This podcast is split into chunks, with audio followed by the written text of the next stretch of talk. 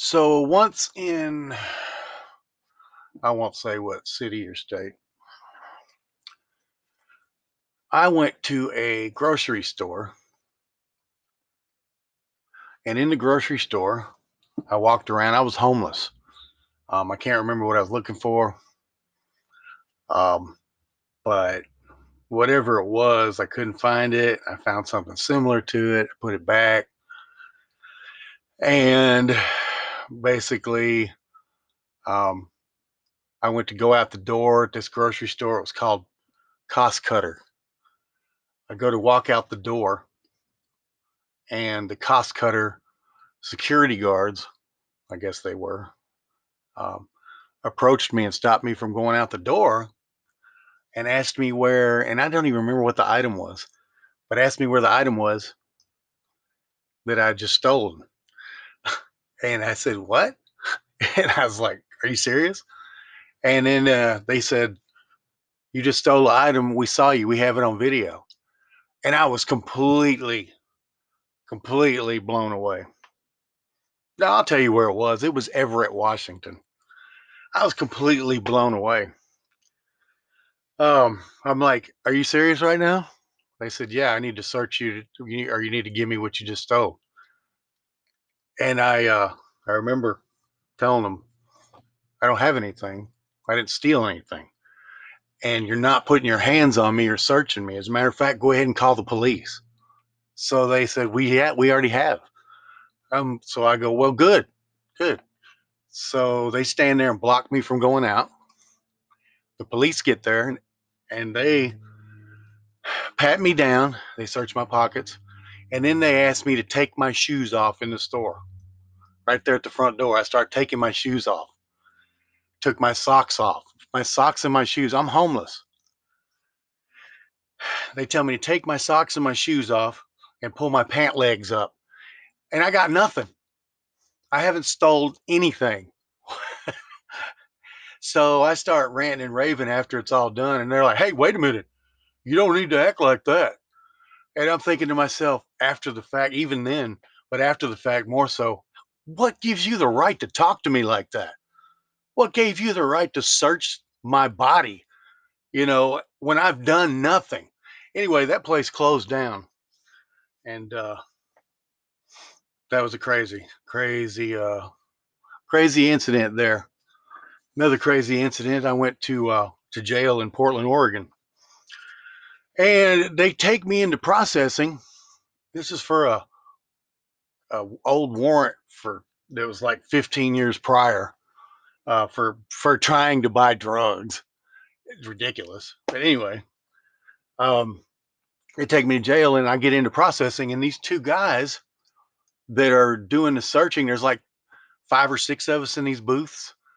Um, they're telling us to get dressed, undressed, and pull our penis from our testicles so that they can see under our penis to our testicles to see if there's anything hidden. Are you serious? Then I realize that these two guys are homosexuals. These two deputy jailers in Portland, Oregon, which are probably there right now, are homosexuals. And they've got them in intake searching people, telling them to pull their penis off their testicles. Anyway, back to when it, while it was happening, I realized it because I, I just realized right away they were both gay.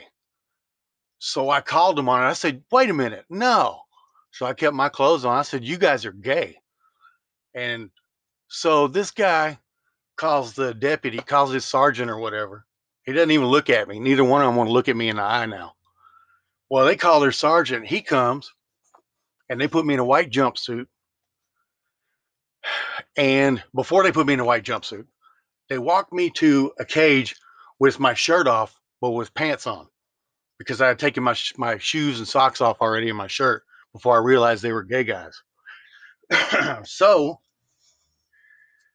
these two guys, um, come to find out they were homosexuals. Um, so I get to, he takes me to a cell, and before he closes the cell door, he goes, Big man.